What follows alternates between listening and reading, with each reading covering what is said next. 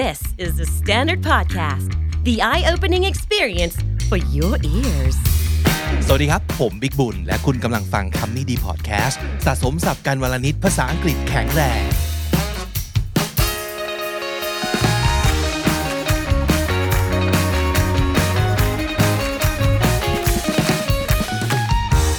คุณผู้ฟังพอดแคสต์แล้วก็คุณผู้ชมทาง YouTube ครับสำหรับวันนี้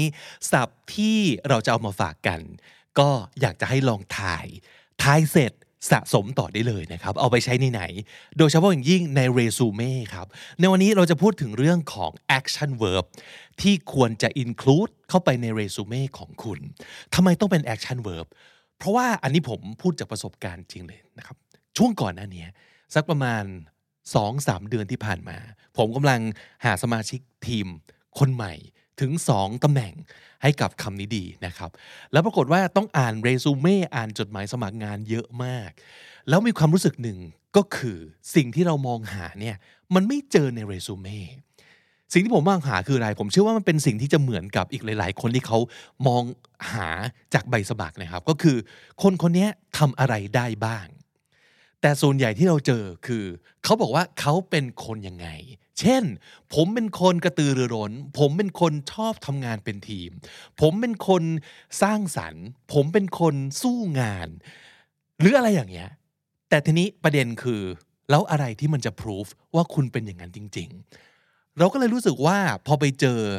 keyword อันหนึ่งที่เขาบอกว่า สิ่งที่ควรจะใส่ในเรซูเม่เนี่ยมันคือ action verb action verb ก็คือคำกริยาที่เล่าเรื่องว่าเราได้ทำอะไรลงไปแล้วจริง ๆ เพื่อโชว์ result เพื่อโชว์ว่าเราเป็นคนยังไง ต้องให้ผลงานเป็นตัวอธิบาย ผมเลยรู้สึกว่า เออ ใช่นี่แหละสิ่งที่ขาดไปจากเรซูเม่วันนี้ก็เลยเอามาฝากทั้งหมดประมาณ 10คำนะครับ ที่คุณควรจะลองพิจารณาดูสำหรับคนที่ตอนนี้กำลังเขียนเรซูเม่อยู่นะครับ ว่าเรามีคำเหล่านี้เพื่อเล่าเรื่องของเราเหล่านี้ลงไปหรือเปล่า เพื่อให้คนที่เขามองหาคนที่ใช่ ไปร่วมทีมอยู่เนี่ยเขาจะได้เรียกเราไปสัมภาษณ์นะครับ ความยากประมาณ 5.5 ไม่ยากจนเกินไปนะครับคำเหล่านี้เป็นสิ่งที่ต้องตั้งข้อสังเกตนิดหนึ่งคือ จะมีการเติม ed ท้ายคำเพราะว่าอะไร เพราะมันคือการโชว์ว่ามันเป็นรูปอดีต แปลว่าเราได้กระทำสิ่งนั้นมาแล้วนะครับ เดี๋ยวไปกันทีละคำจะเห็นว่าผมหมายความว่ายังไงนะครับคำแรกเลยครับคำแรกมันคือคำกริยาที่แปลว่า ประสบผลสำเร็จทำสำเร็จมาแล้วทำได้ตามเป้าทำได้ตามที่ตั้งใจ ขึ้นต้นด้วยตัว A ลงท้ายแน่นอนเติม ed ครับ กริยาคำนี้คือคำว่า achieved achieve แปลว่าทำให้สำเร็จนะครับ เช่น ในเรซูเม่เราอาจจะบอกว่า achieved four marketing projects which contributed to 40% of the company annual profit เราทำโปรเจกต์ทางการตลาดสำเร็จมาแล้ว 4 โปรเจกต์นะครับ ซึ่งมันมีส่วนนะครับ contributed to ก็คือเอ่อเป็นส่วนหนึ่งที่ทำให้บริษัทเนี่ยมีรายได้ไม่ใช่ มีกำไรนะครับ annual profit ก็คือกำไรในปีนั้นๆเนี่ย ถึง 40%ด้วยกันอ่าคาว่า achieve มันแสดงให้เห็นว่าเราสามารถทำอะไรมาแล้วและทำสำเร็จด้วยนะครับ นั่นคือคำแรก achieved action verb ตัวที่ 2 ไม่ยากและคุ้นเคยด้วยนะครับ นั่นก็คือคำที่หมายความว่า พัฒนาหรือปรับปรุงให้ดีขึ้น เราต้องการคำนี้เพื่อ แสดงให้คนที่เขาอยากจะจ้างงานเราเนี่ยเห็นว่า เราก็ไปสร้างความเปลี่ยนแปลงแบบ positive change ให้กับองค์กรให้กับทีม มีอะไรบ้างที่เราพัฒนาหรือปรับปรุงให้มันดีขึ้นได้ กริยาตัวนี้คือคาว่า improved improved เช่นเราอาจจะเขียนในเรซูเม่ว่า improved efficiency of administrative office by streamlining physical and digital file systems คาว่า streamline ก็แปลว่าพัฒนาให้มันดีขึ้น เอาอะไรที่ไม่จำเป็นออกไปทำให้มันง่ายขึ้นทำให้มันเพรียวลมที่สุดเพื่อคล่องตัวที่สุดทำให้เกิดความสำเร็จได้อย่างง่ายดายที่สุด นั่นคือ streamline ก็แปลว่าอะไรไม่จำเป็นเอาออก อะไรพัฒนาได้ปรับปรุงขึ้นมานะครับ ปรับปรุงอะไร efficiency ประสิทธิภาพของ ออฟฟิศของเรานะครับเรื่องการจัดการงานแอดมินเนี่ยไม่ว่าจะเป็นเรื่องของดิจิทัลหรือว่า physical file system คือไฟล์ที่มันเอกสารเป็นเล่มๆ หรือว่าเอกสารแบบดิจิทัลเราไปปรับปรุงตรงนั้น เราไป improve improve คือสิ่งที่มีอยู่แล้ว แล้วไปทำให้ดีขึ้นนะครับนี่คือคำที่คุณจะใส่ได้ในเรซูเม่ของคุณ improved คำที่สามนี้ก็น่าสนใจมากๆ มันแสดงให้เห็นเลยว่า คุณเป็นมนุษย์งานหรือคนทำงานในอีกเลเวลหนึ่ง นั่นก็คือคุณสามารถจัดการได้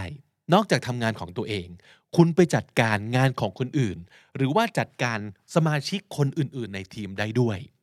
คำกริยาตัวนี้คือคำว่า ไม่ยากจนเกินไปครับ managed managed นะครับ เติม ed ก็คือเราได้จัดการมาแล้ว เช่นเราอาจจะบอกว่า successfully managed several multi-million budget projects over the past two years ในช่วง 2 ปีที่ผ่านมาเนี่ย คุณได้จัดการไม่ใช่จัดการเฉยๆแต่ว่าจัดการจนสำเร็จ successfully managed นะครับ จัดการอะไร several multi-million budget projects ก็คือเป็นโปรเจกต์เป็นงบประมาณของโครงการ ที่ใช้เงินหลาย ๆ ล้าน multi million นะครับแล้วก็เป็น several projects ด้วยไม่ใช่ทำแค่โปรเจกต์เดียวนะครับนี่คือโชว์ว่าเราสามารถจัดการงานใหญ่ที่ใช้เงินเยอะ ๆ ได้ด้วย แล้วก็สำเร็จมาแล้วนะครับ หรือว่าเราอาจจะบอกว่า managed the data analyst team of 30 people นะครับจัดการทีมของ analyst นะครับก็คือนักวิเคราะห์ข้อมูลเนี่ยที่มีจำนวนถึง 30 คนมาแล้วอ่า อันนี้มันโชว์ให้เห็นเลยว่า เราสามารถเป็นผู้นำได้ เราสามารถได้รับการฝากฝังให้ดูแล ไม่ว่าจะเป็นงานหรือว่าคนได้ด้วยนะครับ เพราะฉะนั้นคำนี้ถ้าเกิดมีประสบการณ์ต้องรีบใส่ลงไปเลยในเรซูเม่ของคุณ ก็คือคำว่า managed คำที่ 4 ผมว่าเป็นอีกหนึ่งสเต็ปอีกรูปแบบหนึ่งของคำเมื่อกี้นี้นะครับ ก็คือเราไม่ได้แค่จัดการ เราอาจจะไม่ได้เป็นผู้จัดการโดยตำแหน่ง แต่ว่าเราทำการฝึก อบรม ให้คำปรึกษาเป็นพี่เลี้ยงให้กับพนักงานคนอื่นได้ด้วยคำคำนี้คือคำว่าอะไรครับ มีสองคำครับ action verb ที่หมายถึงไปฝึกอบรมไปให้คำปรึกษาไปเป็นพี่เลี้ยงก็คือคำว่า trained หรือ mentored หรือว่า mentor ก็ได้ อ่านได้สองอย่างนะครับ เติม ed ก็แปลว่าเราเนี่ยได้เคยฝึก หรือว่าเป็นที่ปรึกษาเป็นพี่เลี้ยงให้กับคนอื่น ๆ มาแล้ว เราอาจจะเขียนในเรซูเม่ของเราว่า trained staff of 15 baristas to operate new cappuccino machine ก็คือเราเนี่ยได้ไปฝึกให้กับพนักงานที่มันเป็นบาริสต้าพนักงานชงกาแฟ 15 คน เพื่อที่จะใช้เครื่องคาปูชิโน่มาชีนเครื่องใหม่อะ อันนี้แสดงความสามารถว่าเราไม่ได้ทำเองเป็นอย่างเดียว แต่ว่าเราสอนคนอื่นต่อได้ด้วยนะครับก็จะเป็น value อีกแบบหนึ่งที่องค์กรมองหาอยู่เหมือนกัน หรือว่าเราอาจจะเขียนว่า mentored new executive trainees เราเนี่ยก็เป็นพี่เลี้ยงเป็นเมนเทอร์ให้กับเทรนนีก็คือเด็กฝึกที่จะกลายเป็นผู้บริหารในอนาคตอ่าอันนี้ก็เป็นสองคำที่ น่าสนใจและเป็น action verb ที่ถ้าคุณเคยทำมาแล้วในเรื่องเหล่านี้ ต้องใส่ลงไปในเรซูเม่นะครับ trained และ mentored คำต่อไปมันหมายถึงการสร้างสรรค์ประดิษฐ์ขึ้น ก่อให้เกิดขึ้น เป็นสิ่งที่ยังไม่เคยมีเลยในองค์กรในบริษัทนี้นะครับ และคุณเป็นคนที่สร้างมันขึ้นมาคำนี้คือคำว่า created create ครับ create ของใหม่ๆขึ้นมา นี่ก็คือเป็นคนที่มีโชว์ความคิดสร้างสรรค์นะครับ นอกจากนั้นยังโชว์การจัดการได้ด้วย คือบางทีเนี่ยเราคิดได้เฉย แต่บางคนเนี่ยสามารถทำสิ่งที่คิดให้เป็นจริงได้ด้วย เพราะฉะนั้นถ้าสมมติเกิดบอกว่า created ก็แปลว่าเราได้ทำสิ่งนี้ให้มันเกิดขึ้นมาแล้ว เช่นเราอาจจะบอกว่า created five successful original products and services เราได้เป็นคน สร้างนะครับสินค้าและบริการใหม่ ๆ ให้กับแบรนด์นี้ให้กับบริษัทนี้ แล้วประสบผลสำเร็จด้วยมาถึง 5 อย่างแล้วด้วยกัน แล้วหลังจากนั้นก็รีสว่ามีอะไรบ้างนะครับแต่ว่า action verb ที่คุณต้องการตรงนี้คือคำว่า created ถ้าเกิดคุณเป็นสายครีเอทีฟนะครับคุณได้สร้างสารรค์ก่อให้เกิดในสิ่งที่ไม่เคยมีมาก่อน เป็นคนแรกนะครับเป็นครีเอเตอร์คุณควรจะ include คำคำนี้ลงไป created อันต่อมาเป็นอีกหนึ่งเลเวลของการจัดการเลยครับ มันเป็นการไม่ใช่แค่จัดการงาน ไม่ใช่แค่จัดการคน แต่จัดการปัญหาครับ หรือว่าจัดการความขัดแย้ง คือไปยุติความขัดแย้ง ให้มันแบบโอเค เกิดอะไรขึ้น ไหนว่ามาสิโอเค เราทำแบบนี้นะ เราลงแบบนี้นะอ้าวเลิกทะเลาะกันนะอาหาทางแก้หาทางออกมาให้แล้ว เออ นี่คือ action verb ที่แสดงความเหนือชั้นอีกอย่างหนึ่งเหมือนกันนะ มันเป็นสิ่งที่แสดง management skills นะครับ แสดง leadership แสดง EQ ของเรา แสดง wisdom ของเรา โอ้ action verb ตัวนี้ขึ้นต้นด้วย re มันคือคำว่าอะไรครับ หลายๆ คนรู้จัก verb to แก้ปัญหานะครับ ก็คือคาว่า solve solve the problems ก็คือหาคำตอบที่ถูกต้องให้กับปัญหานี้นะครับ แต่ว่า to resolve แปลว่าทำให้ปัญหาเนี้ยหายไป bring an end to the issue กำลังมีเรื่องอะไรทำให้ความขัดแย้งตรงนี้หายไปซะ โปรดสังเกตว่าการ solve the problem แปลว่าหาคำตอบที่ถูกต้องให้กับปัญหานะครับ แต่ว่าการ resolve ไม่จำเป็นว่าคุณจะต้องหาคำตอบที่ถูกต้องนะ แต่ว่าปัญหาเนี้ยได้คลี่คลายและยุติไปแล้ว จากที่เคยทะเลาะกัน อาจจะมาปรองดองกันก็ได้นะ คือโอเคโอเค ไม่ทะเลาะกันแล้วงั้นประนีประนอม เพราะฉะนั้นนี่ไม่ใช่การ solve แต่ว่าเป็นการ resolve นะครับ เพราะฉะนั้นคำว่า resolved แสดงความเหนือชั้นนะ ถ้าสมมติเกิดคุณอยากจะให้เขาเห็นว่าเราเนี่ยมี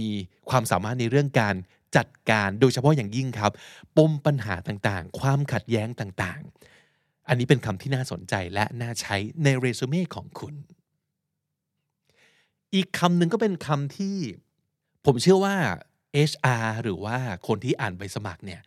จะมองหานะ เพราะว่ามันแสดงว่าอะไรครับ มันแสดงว่านอกเหนือจากงานที่ได้รับมอบหมายแล้วเนี่ย คนคนนี้หาทำแต่หาทำในสิ่งที่ดีนะ ก็คืออาสา ทำอะไรที่อาจจะไม่ได้ถูกสั่ง แต่ยกมือแล้วขอทำเองบ้าง เพราะฉะนั้นคำที่เราหาอยู่คือคำว่า อาสาครับ volunteered volunteer ก็คืออาสานะครับ เช่นเราอาจจะเขียนในเรซูเม่ว่า volunteered for the fundraising committee นะครับ ก็คือเป็นไปอาสาอยู่ใน คณะกรรมาการในเรื่องการบอกว่าระดมทุนอะไรสักอย่างหนึ่งให้กับบริษัท อันนี้คือไม่ได้อยู่ใน JD คือไม่ได้อยู่ใน job description ไม่ได้ถูกสั่งด้วย แต่ว่าขอทำเอง ตรงนี้เป็นสิ่งที่คนเขามองหานะ อย่างที่บอกเขาจะได้รู้ว่าคนคนนี้มีความแบบ proactive ไหม มีการที่แบบไม่ใช่ทำเท่าที่สั่งไหม แต่ว่าเป็นการแบบหาโอกาสให้กับตัวเองได้ฝึกฝน หาโอกาสให้กับตัวเองได้เติบโตหรือเปล่านะครับ เพราะฉะนั้นคำนี้จะโชว์ในสิ่งนี้ก็คือคำว่า volunteered คำต่อมาน่าสนใจอย่างที่หลาย ๆ คนอาจจะนึกไม่ถึง ก็คือเมื่อไหร่ก็ตามที่เราเข้าไปในองค์กร และเราไปช่วยเพิ่มอะไรที่มันดีๆ และลดอะไรที่มันไม่ค่อยดี อันเนี้ยเป็นคนที่องค์กรมองหานะ แสดงว่าเขารู้ว่าปัญหาคืออะไร จุดอ่อนคืออะไร แล้วไปลดมัน ให้มันน้อยลง แล้วเขามองออกว่าจุดแข็งคืออะไร เขาก็ไปช่วยเชิดชู ให้มันมากขึ้น ดังนั้นคำที่เรามองหาอยู่ในเรซูเม่คือคำว่า เพิ่มและลดสองคำนี้คืออะไรครับ ถูกต้อง increased แล้วก็ decreased คำแรกแปลว่าเพิ่มขึ้น increase นะครับอีกอันนึงคือลดลง decrease เช่นเราอาจจะบอกว่าในเรซูเม่เขียนว่า developed new budget that decreased office expenses by 10%ก็คือเราไป develop ก็คือพัฒนานะครับรูปแบบโครงสร้างของงบประมาณ ที่ช่วยลดรายจ่ายของออฟฟิศได้ถึง 10%นะครับ decrease expenses ก็คือลดรายจ่าย รายจ่ายเป็นสิ่งที่ทุกที่อยากลดลง เพราะว่ารายจ่ายลดลงต่อให้หาได้เท่าเดิม แปลว่ากำไรเพิ่มเติมมากขึ้นถูกไหมเออ เพราะฉะนั้นการไป decrease สิ่งที่ไม่พึงประสงค์ในองค์กร ก็เป็นความสามารถพิเศษเช่นเดียวกัน หรือเราอาจจะบอกว่าในเรซูเม่เขียนไปเลยครับ increased number of subscribers by 15% through new marketing campaign เราไปเพิ่มจำนวน subscribers นะครับก็คือผู้ที่สมัครไปเพิ่มจำนวนซับ 15%โดยแคมเปญทางการตลาดของเราอ่านี่คือสิ่งที่องค์กรอยากเห็นเพิ่มขึ้นถูกไหมอยากจะได้จำนวนคนที่มาเป็นซับมากขึ้น ถ้าเกิดเราเคยทำสิ่งนั้นต้องบอกเขาในเรซูเม่นะครับ อยากแค่บอกว่าผมเป็นคนตั้งใจทำงาน บอกไปเลยว่าคุณทำอะไรสำเร็จก็คือไปลดสิ่งที่ไม่พึงประสงค์ และไปเพิ่มสิ่งที่บริษัทต้องการ increased decreased คำต่อมาก็น่าสนใจนะครับ มันแปลว่า เริ่มปฏิบัติการ เริ่มลงมือทำหรือว่าหมายถึงการปล่อยตัวโครงการ หรือว่าสินค้าบางอย่าง ถ้าสมมติเกิดจะวาดให้เห็นภาพก็คือ เป็นการปล่อยจรวดขึ้นจากฐานขึ้นสู่ท้องฟ้านั่นเองคำกริยาตัวนี้คือคำว่าอะไรครับ launched L A U N C H E D นะครับ launched ก็แปลว่าเราได้ปล่อยตัวโครงการปล่อยตัวสินค้าอะไรลงไปหรือว่าเราเริ่ม สิ่งเหล่านี้ที่เคยเป็นแผนบนกระดาษบนไฟล์ ให้มันเกิดขึ้นจริง ๆ นะครับ เช่น launch advertising campaign เริ่มแคมเปญในเรื่องการโฆษณา หรือว่า develop and launch the app นะครับบางทีเราไม่ได้ช่วยเขาล้อนเฉยๆนะไม่ได้แค่ล้อนแต่ว่าเราพัฒนามาตั้งแต่ต้น ก็บอกไปเลยว่า developed and launched the app เพราะว่าเราเป็นส่วนหนึ่งของทีมพัฒนาแอป แล้วเราอยู่จนถึงวันที่แอปเนี่ยถูกปล่อยตัวลอนช์เป็นวันแรกนะครับนั่นคือผลงานของเรา หรือว่า designed and launched a new commercial website อ่าเราพัฒนาเราออกแบบเว็บไซต์นี้มาตั้งแต่แรก แล้วก็ ปล่อยตัวอยู่กับมันในวันที่มันออนไลน์เป็นวันแรกนะครับ ก็คือ launch สำเร็จ เราก็ต้องบอกไปเลยว่า designed and launched คำสุดท้ายคำนี้ค่อนข้างเก๋นะครับ จริงๆ จะบอกว่า lead ก็ได้แหละ ก็คือนำเป็นผู้นำนะครับ แต่ว่าใช้สำนวนที่มันกิบเก๋ขึ้นนิดนึง ภาษาไทยแปลตรงๆเลยครับว่า เป็นหัวหอกโครงการอะไรสักอย่างหนึ่ง หรือว่ากิจกรรมอะไรสักอย่างหนึ่ง เป็นหัวหอกครับคำคำนี้ที่ควรจะใส่ลงไปในเรซูเม่คือคำว่า แปลตรงๆเลย หัวก็คือ head นะครับหอกคือ spear แบบ Britney Spears อย่างนี้ เพราะฉะนั้นเขาว่าเป็นหัวหอกเราก็เลยใช้คำว่า spearheaded spearhead ก็คือเป็นหัวหอกนำอะไรสักอย่างหนึ่งนั่นเอง เช่นเราอาจจะเขียนในเรซูเม่ว่า spearheaded the marketing projects ก็เป็น ผู้นำนะครับเป็นผู้นำในโครงการเกี่ยวกับการตลาดอันนี้อย่างนี้เป็นต้นนะครับ นั่นก็คือทั้ง 10คำที่หวังว่าคุณจะได้เอาไปใช้อย่างเหมาะสมนะ หลายๆ คนเนี่ยใช้วิธีเสิร์ช Google นะครับ เห็นคำอะไรเก๋ๆโกยมาใส่ทั้งหมด ระวังจะโปะเวลาเขาเรียกไปสัมภาษณ์นะ เพราะหลาย ๆ คนมีความเชื่อว่าโอ้โหคำเหล่านี้พอไปอยู่รวมกันแล้วเนี่ยเรซูเม่ฉันดูดีมากนะครับ ซึ่งก็อาจจะจริง แต่ว่านั่นหมายถึงว่าคุณจะถูกเรียกสัมภาษณ์ และเขาก็อาจจะซักยิบเลยนะในแต่ละอันว่าไหนอันไหนทำอันนี้เล่าให้ฟังซิเกิดอะไรขึ้นบ้าง ถ้าสมมุติเกิดโกหก คุณจะโป๊ะทันที แล้วถ้าเกิดคุณโป๊ะเพราะโกหก คุณจะโดนแบล็คลิสต์ทันที เพราะฉะนั้นอย่าโกหกในเรซูเม่ไม่จำเป็นต้องใช้ทุกคำสิบคำที่ผมเอามาฝาก ถ้าอันไหนไม่ได้ทำก็ไม่ต้องใส่ แต่ถ้าเกิดอันไหนทำไม่ใส่ไม่ได้ครับ ถ้าทำไม่ใส่ไม่ได้ เพราะว่าเขาจะได้รู้ไงว่าเราทำอะไรมาแล้วบ้าง วันนี้เอามาฝากกันทั้งหมด 10กว่าคำนะครับ เป็น action verb ที่คุณควรจะใส่ลงไปในเรซูเม่ของคุณครับ และถ้าติดตามฟังคำนี้ดีๆพอดแคสต์มาตั้งแต่ episode แรกนะครับ มาถึงวันนี้คุณจะได้สะสมศัพท์ไปแล้วทั้งหมดรวม 6,950 คำและสำนวนครับ และนั่นก็คือคำนี้ดีประจำวันนี้ครับ ฝากติดตามรายการของเราได้ทาง Spotify Apple Podcast หรือทุกที่ที่คุณฟัง podcast นะครับ เจอคลิปของเราบน YouTube ฝากกดไลค์กดแชร์เข้ามาพูดคุยกันในคอมเมนต์ หรือว่า subscribe เอาไว้ถ้าเกิดอยากจะได้คลิปแบบนี้อีกเรื่อยๆนะครับ ผมบิ๊กบุญวันนี้ต้องไปแล้วครับ อย่าลืมเข้ามาสะสมศัพท์กันทุกวันวันละนิด ภาษาอังกฤษจะได้แข็งแรง สวัสดีครับ The Standard Podcast, eye opening for your ears.